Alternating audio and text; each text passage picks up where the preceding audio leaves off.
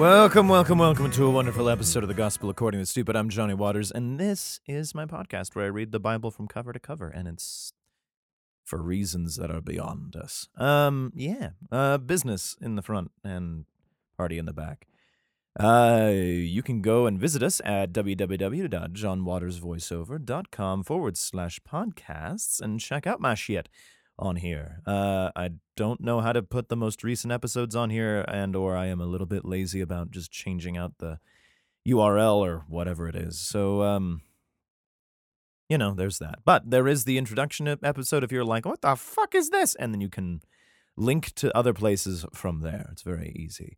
You can also reach out to us at uh, according to stupid at gmail.com or on the Twitter sphere, which might make it really easy for you to yell about things because some presidents can't anymore. Uh, on the Twitter sphere at according accord to stupid.com. All right. Today is the review episode of uh, the Second Chronicles. Yeah, okay. Uh, and I went to shmoop.com because that sounded right. Um, and uh, we're gonna see how well it goes because it's it's not necessarily lengthy and so should be pretty quick about the whole fucking summary of this thing. Um, so here we go. When we last left our heroes, King Solomon had just taken the reins after the death of his father, King David. Sounds about right. Will he turn out to be a good king? Eh, yeah. Will he build? Uh, will he build God that house that he's been talking about for a while now? I like this site. No worries. Solomon's actually pretty amazing king. When we humbly uh, when he humbly asks for the wisdom to rule, God's so impressed that he gives Solomon not only wisdom but lots and lots of money to boot. Solomon also oversees a major project, the building of the temple in Jerusalem. It's pretty lavish with gold and bronze and angels everywhere. I should use shmoop more often. Uh, God's house is totally posh. Because of this, just about everyone all over the world, apparently, thinks Solomon is just the smartest, richest, and best king alive. Just the best fucking dude. Then Solomon dies, and things go downhill fast. His son, Rehoboam, takes over, and under his rule, the nation of Israel fractures into two different countries.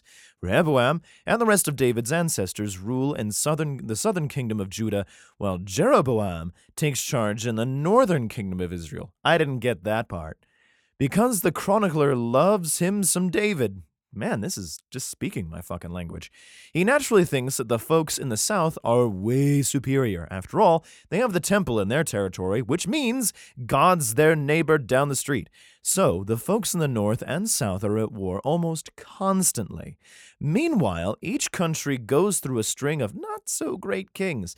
Eventually, things go badly for both kingdoms when King Jehoshaphat, was it Jehoshaphat, of Judah, attempts to call a truce by letting his son marry King Ahab of Israel's uh, of Israel's daughter. Kind of remember this. Turns out the lady in question is an idol worshiper. Missed that part. And she loves her influence to turn the people of Judah away from God. Seriously, if there's one thing God hates, is an idol worshiper. Well, there are actually 10 things God hates, but idol worshipping is at the top of that list. There's a link. Yeah, it should be pretty cool. actually, I kind of want to see it. But it's not all bad.